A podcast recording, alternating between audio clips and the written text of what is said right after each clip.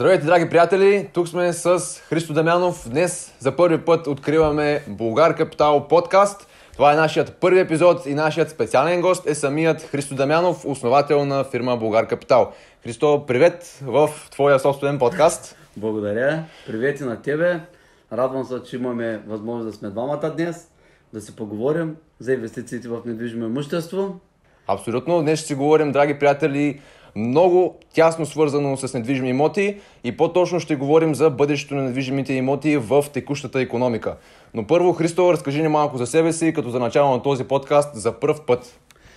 Какво да разкажа за себе си, откъде я почна, честно да ти кажа, не знам. Ако трябва да разкажа, когато съм почнал да занимавам с недвижими имоти, професионално да инвестирам с цел отдаване под наем, защото за мен само това е истинска инвестиция. На другите неща, да, на момент името му е инвестиция, но за мен това не е точно инвестиция. Прекупуване, нали, с цел продажба, ремонти, строителство и така нататък. Това за мен не е точно инвестиране в недвижимо имущество. За мен инвестицията е единствено и само за отдаване под наем в дългосрочен план. Да задържиш имота. Дългосрочен план, като имам предвид, минимум 2-3 години да ти е плана да го държиш имота, да го отдаваш под наем, защото все пак всичко е възможно. Но аз съм започнал този тип инвестиции в недвижимо имущество 2014 година.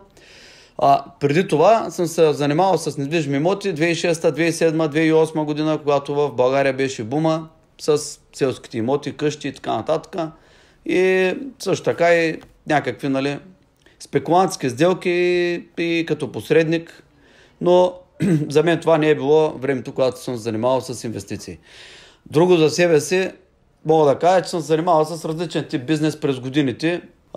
Бизнеси от типа на търговията, над 10 вида различен бизнес. Фалирал съм някои от тях просто съм ги затворил поради недостатъчни печалби, недостатъчен интерес да се занимавам с това нещо.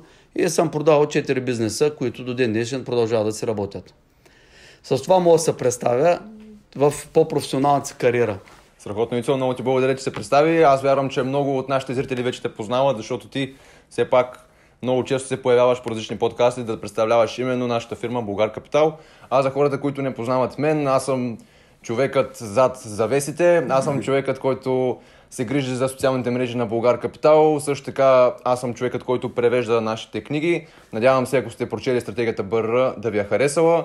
Също така и някои от другите книги, които сме превели, отново са направени от мен и очаквайте още много с партньорства с международни компании. Те предстои да излезнат всеки момент, нали така? Точно така. Много скоро очакваме много интересна книга отново с нашите партньори от BiggerPockets. Ако не ги познавате, те са световен феномен в недвижимите имоти, каквито скоро ще бъдат и Болгар Капитал. Та, приятели, днес ще започнем с важната тема, която е икономическата ситуация в момента в световен мащаб. Христо, какво мислиш ти в момента за световната икономика? Световната икономика, тя винаги е била сложна, никога не е било лесно време. Нали, много хора казват, сега са трудни времена, война, пандемии, инфлация и така нататък. Значи във всяка една ситуация обаче назад, не само каквато е ситуацията днес, тя не е била много по-различна ситуацията. Винаги света, на различните места по света са се случвали тези същите неща. По-малко или повече са влияли на пазарите на недвижими имоти и изобщо на финансовите пазари. В зависимост от това дали е регионално, нали, фирмите къде произвеждат. Знаем преди 2-3 години, примерно с чиповете имаше проблеми. Днес продължава да го има проблема. С петрола няма проблеми. С най-различен вид суровини. Случват се войни, военни конфликти. Случва се суша някъде в Египет. Нещо. Все се случва някъде нещо, ми е мисълта. Не можем да разглеждаме днескашната ситуация като нещо изключително различно от това, което се е случило в последните 200 години. В последните 200 години тези неща са се повтаряли. Това са едни цикли. Идвали са, заминавали са. Различен тип пандемии, войни, инфлации. Инфлацията, вие знаете, инфлацията дори само преди 25 години, 96-97 година, помните българите какво се случи. Нали, това беше съвсем имаме го съвсем пресен примера дори в нашата държава. Това нещо се е случило на много различни места в света. Ние не сме някакво изключение нашия пазар. Напротив, българския пазар в момента е един средносветовен пазар, който може да се разглежда напълно както всеки един от другите пазари, да се сравнява, да се анализира какво се е случило и вече всеки да може да си предприеме някакви действия. Това, което предстои в момента да се случи, никой не може в точност да го прогнозира. От различните гледни точки то е много различно, защото компонентите не са малко, те са много различни и те се случват миксирано между няколко едновременно. В крайна сметка, основната част от пазара са много, във всеки един пазар, не само на движимите имоти, са много наброй единични хора, които ще купят или няма да купят днеска, примерно дадена марка автомобил, дадена марка питие, храна, определена консумация на определен вид храна също така, определен вид консумация на различните суровини. Същото е с недвижимите имоти. Абсолютно също се случва. Както утре всички могат да почнат да купуват биткоин, всички могат да почнат да купуват злато, всички могат да почнат да купуват рубли, всички могат да почнат да купуват турска лира или всички могат да почнат да купуват недвижими имоти. Също е, може да се случи точно на обратното, всеки да продава също това нещо. Колкото и хората, които са спекулантите, колкото и те по-наедро да играят, по-мащабно, колкото и те да се мъчат по някакъв начин да го контролират това нещо, да, в крайна сметка обаче трябва да създадат предпоставка за масата да реагира по този начин.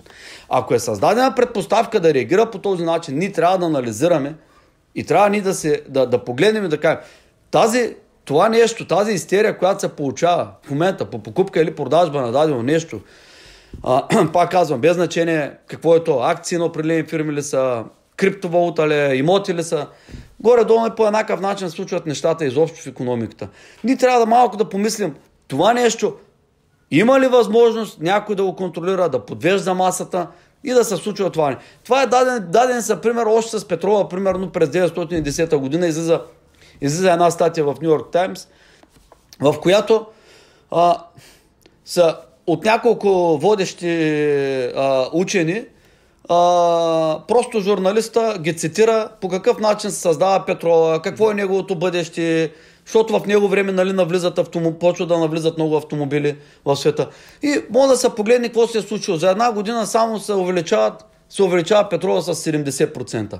Това нещо е реално ли или не е реално? За една година според уважаемите гости, те да зададат въпроса сами на себе си и да се потърсят отговор. За една година увеличило ли се потреблението с 70% реално? Не се увеличило. Това са чисто спекулантски неща, които някой ги плаща отзади, тези статии, тези проучвания. Дори може да не е чак толкова умишлено направено, а да е просто съвсем леко подходено към това нещо. Както ние днеска, примерно, можем да платим, примерно, на няколко човека да направят някакво изследване, което обаче ние знаем какъв ще е ефекта. Той горе-долу ще е такъв, какъвто на нас ни трябва. Те няма да излъжат, те си кажат абсолютната истина и ние няма да излъжем. Но обаче ние сме го спонсорирали това нещо, ние сме го организирали, ние сме го направили достъпно до масата хора, като сме го изкарали в по-голям ежедневник, по-големи медии, по-големи телевизии, радиа и така нататък, списания. И в един момент се получава една нагласа на пазара, която е изкуствена и ние контролираме един вид обаче. Не точно, но ние можем да се опитаме, не е точно, нали, чиста манипулация, защото това е чистата истина от заря, която се пише. И сега във всяка една новина, когато излиза, ние трябва да погледнем от заря, кой е пише тази новина? Защо е пише? Има ли някаква логика? Иска ли някой да настрои по някакъв начин различен от това, което ние сме си мислили?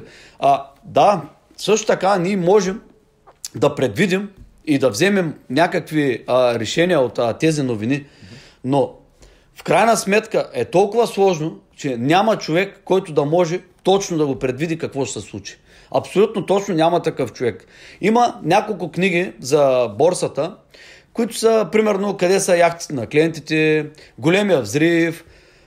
Сега още 2-3 книги съм чел на тая тематика. Там са много ясно и добре описани нещата, които са се случвали във времето, с пазара на различните видове акции, също така и на недвижимите имоти. Като недвижимите имоти винаги е в основата на абсолютно всички тези неща. Защо? Защото там са основните кредити. Там е голямата част от кредити в света. Там е голямото потребителско финансиране. Защото хората взимат, не само в България вземаме ипотечен плюс потребителски, нали, когато не е необходимо да направим инвестиция или пък просто да живеем в това жилище. По същия начин се случва в цял свят. Едно и също е. Няма никаква разлика. И на изток и на запад се случва по същия начин. Не сме някаква островна държава, която да действаме под различна форма. Не. Формата е горе-долу една и съща навсякъде в момента. Там можем да ги видим тези всичките спекулации, машинации, кой както иска да ги нарича. В основата са едни недвижими имоти, обаче. Големия зрив е много добре описан от това нещо. Mm-hmm. Там хората залагат срещу това, че паднат имотите и печелят, нали, огромни милиарди долари. Залагат горе-долу 1:30, 1:50, 1:100 с различен леверидж. Това нещо... Извинявай, Ицо, само да те прекъсвам. Каза думата ливъридж. Може ли да обясниш само... Ливъридж е усилване на ефекта печалба-загуба. Това е най-просто обяснение на леварич. Така, леварич в недвижимите имоти, да отворим една скоба, ще се върнем след това на темата. Леварич в недвижимите имоти, световните инвеститори, които ние следим, по-известните, ние с тебе ги следим изкъсо, ти ги следиш малко повече, превеждаш ми ги на мене, защото аз не разбирам английски. Добре, всяка една новина, благодаря ти за това нещо.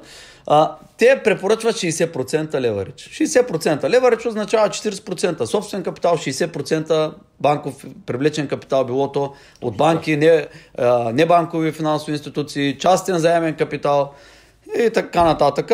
Те препоръчват около 60%. OPM, как се казва.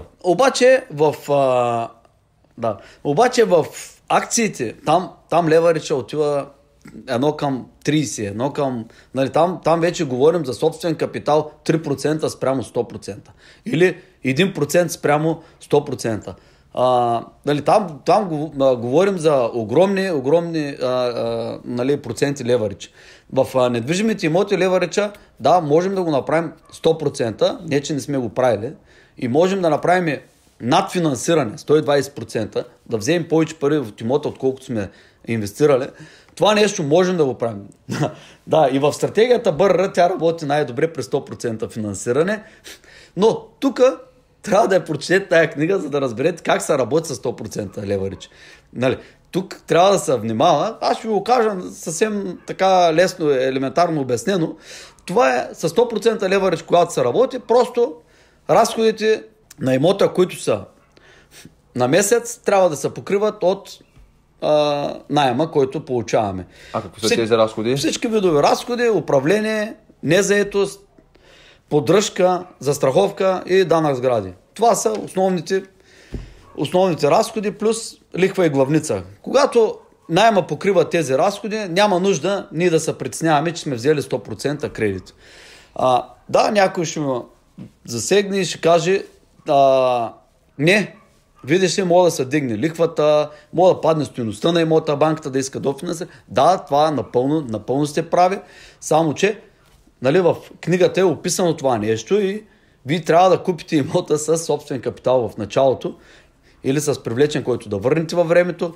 И също така, едва ли ще ви завари с 10 имота на 100% финансиране, нали, говоря, ще ви завари нещо, което е в минус, високи лихви, по-нисък наем, по-ниска оценка на имота, едва ли ще ви завари без никакъв собствен капитал и без никакви имоти, които нямат ипотека в момента. Това не би следвало да се случи на нито един инвеститор. Аз много път съм го казвал, продължавам да го казвам, защото въпросите основно са такива. Какво се случи в този момент? Ами какво да се случи в този момент? Вие като имате имоти, които нямат ипотека, като имате или кеш имате, или имоти, които нямат ипотека в този момент. Не би следвало да ги нямате и да имате 10 имота на 100% финансиране, нито един лев в банковата сметка и нито един имот без ипотека. Ами, да, съгласен съм, може да стане, но това е само на теория. На практика аз не съм виждал такъв инвеститор. Говоря си с много инвеститори, и българи, и европейци от най-различни държави. И следим много хора, които са в най-различни държави, в Англия основно и в щатите, тези, които нали, повече ги следим. Няма такъв инвеститор, който да е в такава ситуация. Ако вие ще изпаднете в такава ситуация, нали, и ще ме зададе този въпрос, най-вероятно не сте инвеститор към момента в недвижими имоти. Аз ви препоръчвам да стартирате, да видите как се случват нещата, а не толкова много да го мислите какво точно се случва в този момент, защото този момент той няма да дойде за вас никога.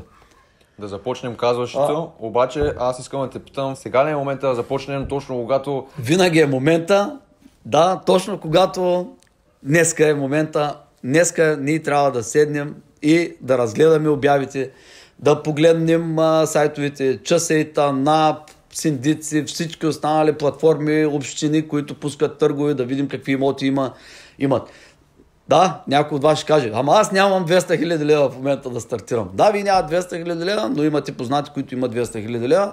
Едва ли нямате познати, сега ще намерите един човек, който да ги има. Намерете хубавата инвестиция, намерете правилната инвестиция. Може да си искате комисионно. Тук също са описани тези стратегии, нали? Това wholesaling му викат на английски. Можете, нали, този имот да вземете някакви комисионни от него, като го препродадете, първо да го сложите в контракт, първо да подпишете предварителен договор, после го продадете. Можете просто да го предложите на инвеститор, ви да свършите някаква работа, съответно пък да вземете процент от имота, процент или от печалбата, също така може пък ви да финансирате една част, защото ви имате примерно само 20 хиляди лева, може пък само с 10% да влезете в този имот и малко с труда си, които също ще е 10-20% от имота. Нали? Има как да се стартира. Намерете хубавата инвестиция, тренирайте се поне. Ако не намерите днеска още, намерете я след един месец, но тренирайте се в този месец. Не дейте, чакайте първо да намерите 200 хиляди лева, че тогава да влезете да ги търсите. Тогава да се тренирате, тогава да смятате. Фанете един калкулатор, е такъв елементарен калкулатор с големи копчета и седнете, правете сметки, допитайте се до хора, които се занимават с отдаване под наем. Толкова ли е наема, по-нисък ли е, по-висок ли е, какви са условията, колко депозита, всичко, нали, да ви стане ясна цялата процедура. Тренирайте се, играйте се, ще намерите съвсем скоро инвестицията, която е подходящия размер за вас или подходяща за вашите инвеститори, които ви ще намерите, или поне за правилните хора. Когато ви намерите една правилна инвестиция, много бързо се намират правилните хора, гарантирам ви това нещо. Съвсем лесно е, съвсем просто е. Няма нищо сложно в цялата тая ситуация. Също така ви можете от днес, първи ден, ако нямате кредитен потенциал и ако нямате никакъв кеш, поне да почнете да работите върху кредитния си потенциал. Ако няма да работите в това да съберете 200 хиляди лева, нали, за определено време, защото това не е лесна задача, това изобщо не е лесна задача. И аз на никой не препоръчвам първо да събира пари, че после да разсъждава. Не. Първо по-хубаво да почне да си работи върху кредитния потенциал и през цялото това време да се тренира. Още другата седмица може да намери много интересна инвестиция и много бързо той ще започне, ще му дойде на ум. Как точно може с тази инвестиция да реагира в момента? Какво може той да спечели и в дългосрочен план да наблюдава после и да помага, което му препоръчвам да е част от екипа, без значение точно от коя бръмка от цялото звено. Да. Има си много места, където не е нужно професионализъм, но нужно е оптимизъм, нужно е твърдоглавие, действия, нужен е ентусиазъм, съвсем други неща са нужни. Оборитваща дисциплина. Точно така, да, благодаря ти. Само да се върнем на финансовата част, която беше в началото на първият ти въпрос, с финансовата ситуация в момента в света. Това нещо, което предстои да се случи, няма човек, само да завърша там, съвсем просто да го обясня, няма човек, който да може точно да каже какво точно ще се случи от тук нататък. Каквото и да се случи, нас не трябва да ни е страх и ние трябва да започнем да действаме. Кризите идват и се заминават. Идват през определени години. Да, Марко Робинсън в неговата книга казва през 17 години ли беше? Извинявай.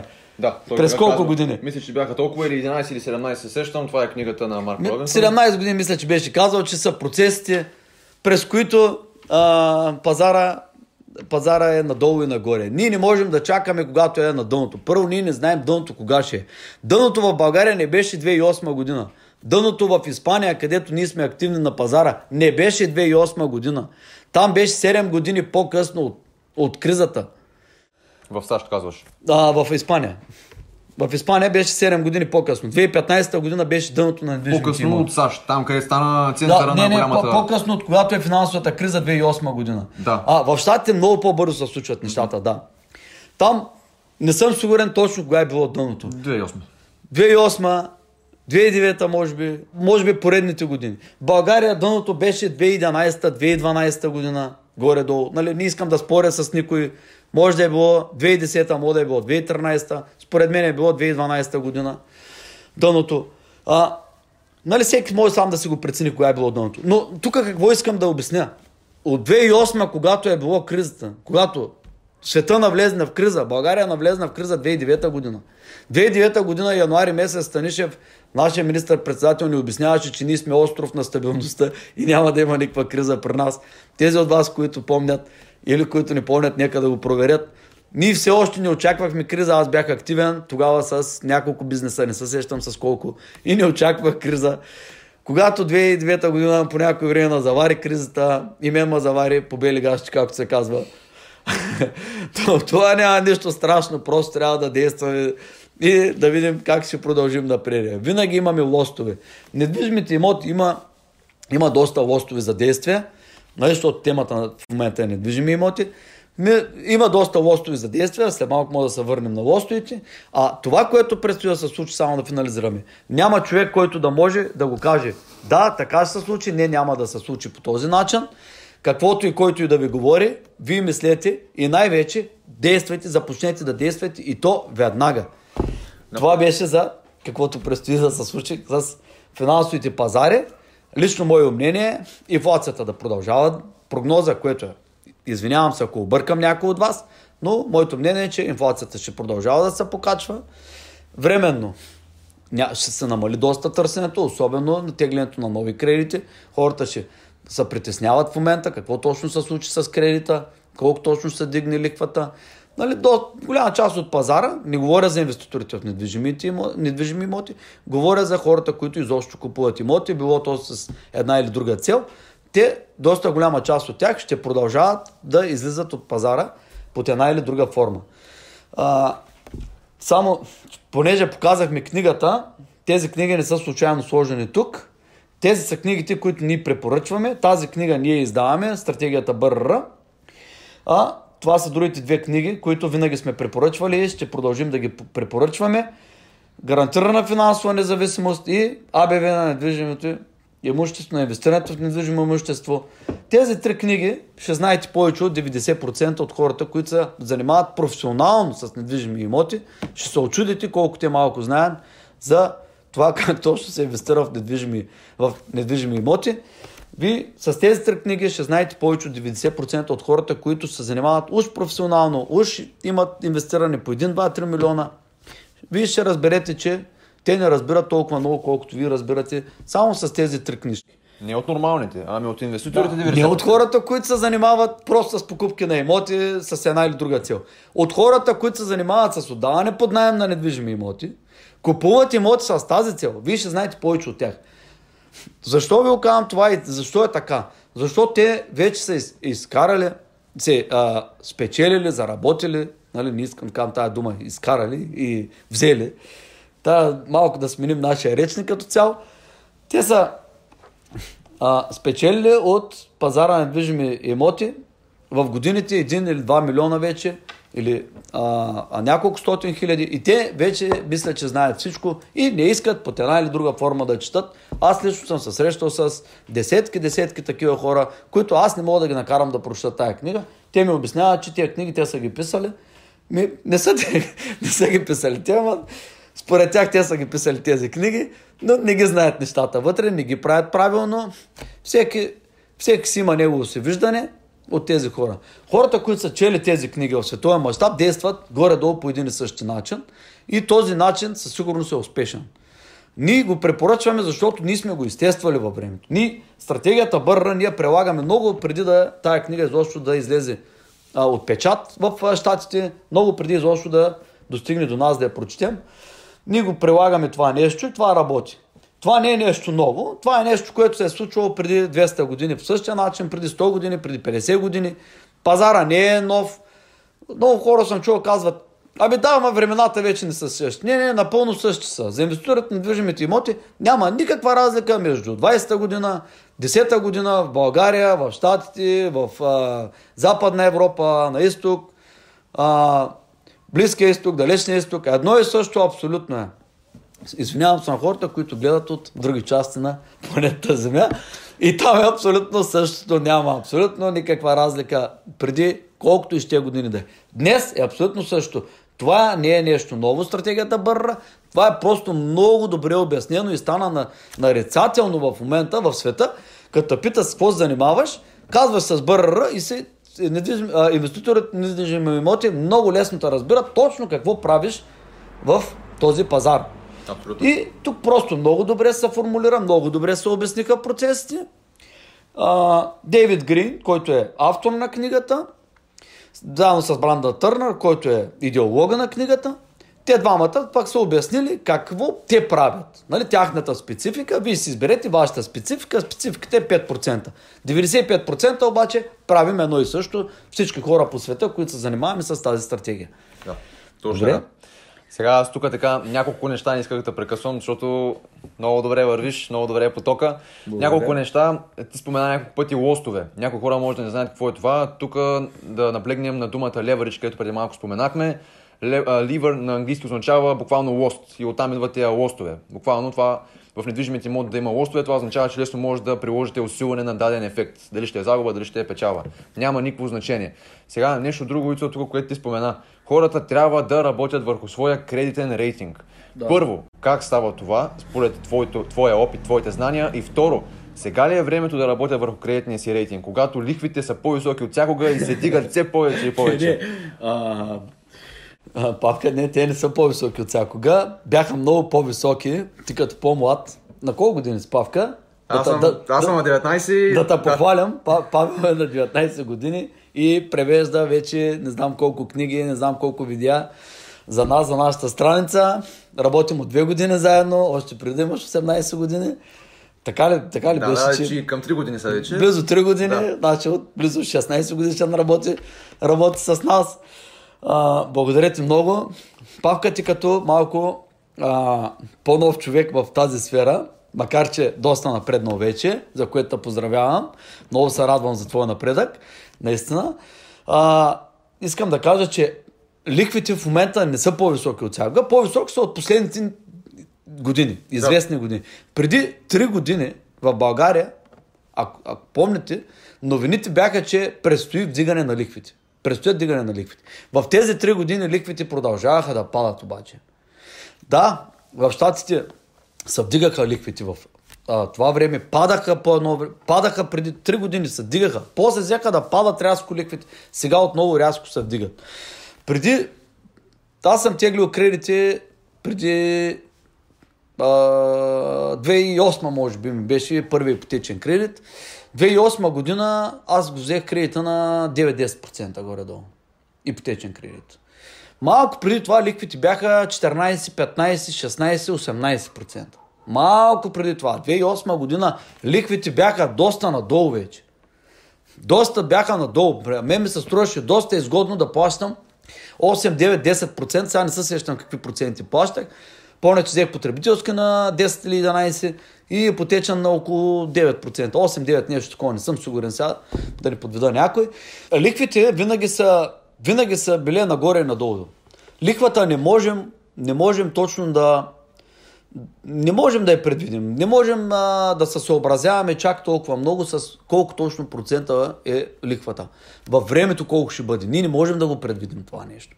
Да, това е един от лостовите, леварич, както ти каза. Това е един от лостовите да ползваме кредитен ресурс, с който нали, ние да закупим повече брой имоти. Това си има доста плюсови и много по-малко минуси. Лихвите във времето са били най-различни проценти. Биле са 18%, 16%, 15%, 20%, 10%. Да, лихвата в момента се очаква да се вдигне лихвата, но преди 3 години пак се очакваше да се вдигне. Да, тя най-вероятно ще се вдигне от тук нататък. И моята прогноза е да се вдигне. Но не искам някой да работи на прогноза. Не можем да работим, инвеститорите в недвижими имоти не може да работим на база прогноза. На база прогноза нищо не можем да направим. Можем да прогнозираме много малко неща. Лихвата специално никога няма да можем да я прогнозираме. Затова ние трябва да действаме според това какво в момента на нас ни предлага пазара. На нас в момента пазара, като казвам пазара, казвам банковите и не банкови финансови институции, на нас пазарът в момента ни предлага, да кажем, 5% лихва. Ами ние трябва да работим върху 5% лихва. Не можем да работим върху 8%, защото видиш ли във времето ще да се вдигне 3%. Да, на другия въпрос, точно дали сега е момента да се работи върху кредитния потенциал, винаги е момента, даже е бил вчера и даже е бил онзи ден, момента в който ние трябва да започнем да работим върху кредитния си потенциал. Какви са видовете? Как можем да работим върху кредитния си потенциал? Ами всички ние получаваме някакви средства от някъде. Тези средства първо трябва да бъдат официални. Трудовия договор е най-доброто нещо, което се възприема най-добре от банките. Сега, аз не съм кредитен консултант. Важна бележка. Да, важна бележка. Не искам да навлизам в подробности. Има си много начини, по които ви да направите кредитния си потенциал по-добър, ако в момента не е добър, или изобщо да направите кредитен потенциал. Затова препоръчвам ви да се посъветвате с кредитни консултанти. Пълно е в България с кредитни консултанти. Много фирми са, много от тях са много грамотни, много добре разбират материята. Съветвам вас с тях да седнете, да разиграете един план и като препоръка ви давам предварително не да отидете с въпроса как да направи кредитен потенциал, а предварително горе-долу да се прецените ви какво искате да постигнете в следващите краткосрочен план 6 месеца, една година и средносрочен план 3-5 години. Поне на тези въпроси горе-долу да можете да отговорите на кредитния консултант. А не просто, ами искам 1 милион или искам половин милион. Не с тези думи. А просто ви да се го подготвя, да се го формулирате, за да можете, те ще ви изникнат и правилните въпроси. Целеполагането, както всички финансови консултанти ще ви препоръчат, както и които и книги да четете, вие ще ги срещнете. Това е неминуема част от цялата тази операция с недвижими имоти или с изобщо с вашата финансова стабилност, вашите финанси изобщо като цяло. Като казвам целеполагане, не е нужно кой знае какви точни параметри да залагате. Заложете съвсем елементарно един бял лист, фанете още след като изгледате този подкаст. Напишете си на един бял лист къде се вижда след 5 години и къде се вижда след една година. Съвсем елементарно оттам започнете да разсъждавате в следващите 20-30 дена и ще ви се избистри. Много точно, поне в съзнанието ще ви е избистрено. Ако искате го запишете още на един бял лист, ако искате продължете белия лист и с този бял лист може да отидете при един кредитен консултант, с който можете да се подготвите кредитния потенциал. Да, сега е времето. Днеска е времето, вчера е времето. Сега е времето, ясно. Добре, приятели, чухте, въпреки че в момента лихвите се вдигат и Дайцо, благодаря ти. Грешно се изразих, че са по-високи от всякога, имах предвид на през последните години, да. Напълно си прав. Но чувате, че Христо Дамянов е изкарвал печалби в недвижимите имоти, макар да е вземал кредити ипотечни с 20% лихва. Тоест в момента няма значение колко високи стават, сега е моментът да го направите и няма нужда да се бавите, просто си задайте своите цели. Това е съветът на Христо и действайте. Ако тук да добавя, защото може би ще има въпроси как. Ами как? Много просто. Като лихвата днеска е 20%, правете се сметка върху 20%. И търсете имоти, които издържат тази лихва. Да, вие ще кажете, няма такива имоти. Не, има такива имоти, вие ще ги намерите, ако ги търсите само обаче. Ако ви кажете днеска, че няма, да, за вас никога няма да го има този имот. Никога няма да го намерите. Ще го намери този, който го търси. И той ще си направи неговия финансов план за този имот спрямо 20% лихва, колкото е в момента. И в момента сме много далеч от 20%. В момента лихвата е 5-6%. Това е много ниска лихва, която не виждам защо чак толкова трябва да я коментираме. Не искам да казвам, че лихвата е 3%, 2,5%, 3,5%. Нарочно не ги казвам тези лихви, защото винаги може да се намерите и под 5-6%. Нека да го кажем, че дори тази лихва 5-6%, това не е лихва, това са едни безплатни пари, които ви можете да спечелите от тях много, много, много големи печалби по много различни начини в недвижимите имоти. Тези различни начини са описани в тези книги. Ясно, значи, приятели, разбирате каква е ситуацията. В момента ликвите са доста добри, но няма значение колко стават, просто си направете правилните сметки. Ицо, между другото, казваш, на 20% няма да има такива имоти, ама когато са 20% ликвите, едва ли някой ще купува и всички имоти ще са на доста голяма разпродажба. Така че, да, точно така. Ще се намерят. От друга страна пък, много хора в него момент няма могат да си плащат кредитите и пазара ще е толкова залят с имоти, че ще мога да купите имот на 10%, отколкото е в момента. Да, някой ще каже, ми това не може да стане. Това ще го кажа в допълнение на първият въпрос. Какво предстои? Аз не знам какво точно предстои, но аз ще кажа, че съм купувал имоти на минус 94% от оценката им и то само с разлика няколко години. Имот в Испания, който е струвал 200 000 евро, аз лично съм го купувал на 2015 или 2016 на цена 6500 евро. 70 квадрата имот, апартамент на хубаво място, нормална сграда, на четвъртия етаж без сенсор, с 2 или 3 спални, 70 нещо квадрата имот. Аз лично съм го купувал, нека на мен някой да ми обясни, че няма как България или някъде по света, в Лондонското Сити или на центъра на Париж, Мадрид там или някакви си други такива, нали, острови на стабилността, нека някой да ми обясни, че няма как да стане. Има как да стане. Аз съм купувал имот минус 94% от пазара. От пазарната му цена само допреди няколко години. Така че всичко това е абсолютно възможно и като стане това нещо, като купите на 6-7% или на 10%, тогава имота ще издържи не 20%, ами и 100% лихва ще издържи най-вероятно, защото ви няма да имате почти никаква обща вноска лихва главница. Да. Още повече ви може да го разсрочите и във времето. Нали? Това са други лостове пък. Разсрочване във времето на кредита. Абсолютно, да. Добре, Христо, много ти благодаря. Можеш да кажеш в няколко стъпки какво да направят сега хората, след като се успокоиха, надявам се, за последваща ситуация, въпреки че не може да я предвидим каква е. Надявам се да сте се успокоили, но какви стъпки можеш да дадеш ти за тях, няколко, кратко и бързо, какво да направят сега? Сега веднага какво да направят? Какво да направят веднага? Така, първото нещо, да прочитат книгите. Не е задължително да ги довършват до края, поне да ги започнат да четат, до някъде да стигнат. Второто нещо е да започнат да се ориентират в пазара на недвижимите имоти, да започнат да оглеждат, да търсят, да погледнат, да намерят има ли ги тези сделки, няма ли ги тези сделки. Сделка като сделка, инвестиция да кажем, че е по-хубава дума. Има ли ги, няма ли ги. Да почнат да се ограмотяват от една страна с книгите, от друга страна с пазара, какво се случва, да разпитват различни хора, които са в пазара на недвижими имоти. Третото нещо е да преценят по кой начин те може да са участници в този пазар. Този пазар има 100 вида начини, които да сте участник.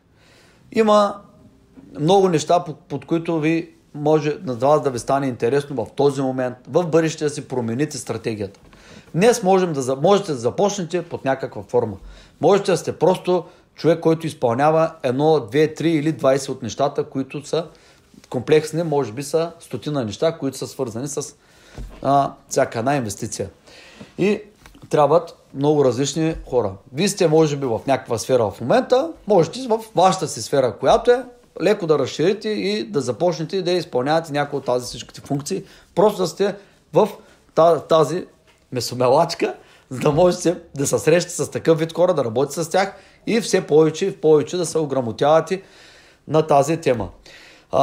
Другото, което може да започнете да правите, да си поставите цел и спрямо вашата цел да прецените кредитен потенциал ли в момента да правите, пари по-набързо назаем ли да търсите, или може би ви имате кеш, имате имоти, които не са ипотекирани, да започнете от някъде и ако ви прецените и вашите цели съвпадат с това, което е основната част на книгите, начина на инвестиране, започнете съвсем скоро, веднага започнете това нещо да го правите.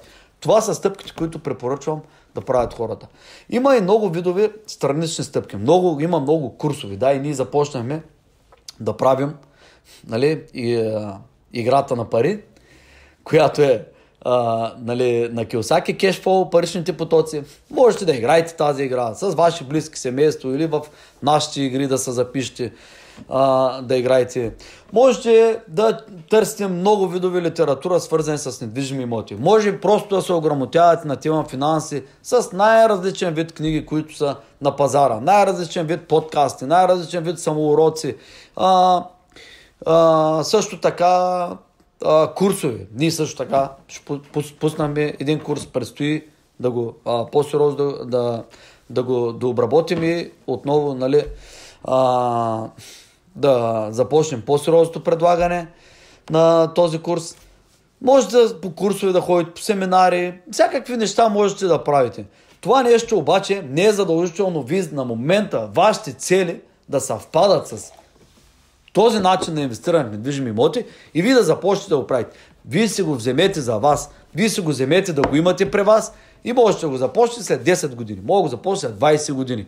Но нека ви по този начин да си правите сметката, когато всяка една друга инвестиция ви се предлага да се направи или всяка една друга инвестиция вашите близки правят в момента, вие го погледнете от тази гледна точка. Има ли резон, няма ли резон, вие да го, или те да го направят. Вижте, сте финансово грамотни, предостатъчно, за да можете да вземете информирано решение. Това съветвам да направят хората. Много ти благодаря, Христо, за всички тези стъпки, за цялата тази информация. Благодаря, че поделя на хората своя опит и своите знания за следващата в кавички икономическа криза, която евентуално може да дойде, но няма как да знаем, както ти вече каза, какво ще се случи с икономиката или изобщо с пазара. Та, приятели, както чухте, също така организираме игри на пари. Ако случайно желаете да запишете за една такава, можете да пишете долу в коментарите или да пишете на имейла, който ще поставя някъде тук на екрана. Надявам се този епизод да ви е харесал. Очаквайте следващия и ви благодарим, че ни гледахте. Благодаря и аз. До нови срещи. Благодаря ти, Павел, че организира това хубаво студио, че го направихме. Този формат ние ще продължим да го правим, ще му измислям и най-различни разширения и все така ще искаме да информираме максимален брой хора за напреде, по какъв начин да инвестират, кое е нашето знание. Ако им е нужно, нека вземете го, направете го по-добре от нас. Пожелаваме ви успех във всички ваши начинания. Благодаря!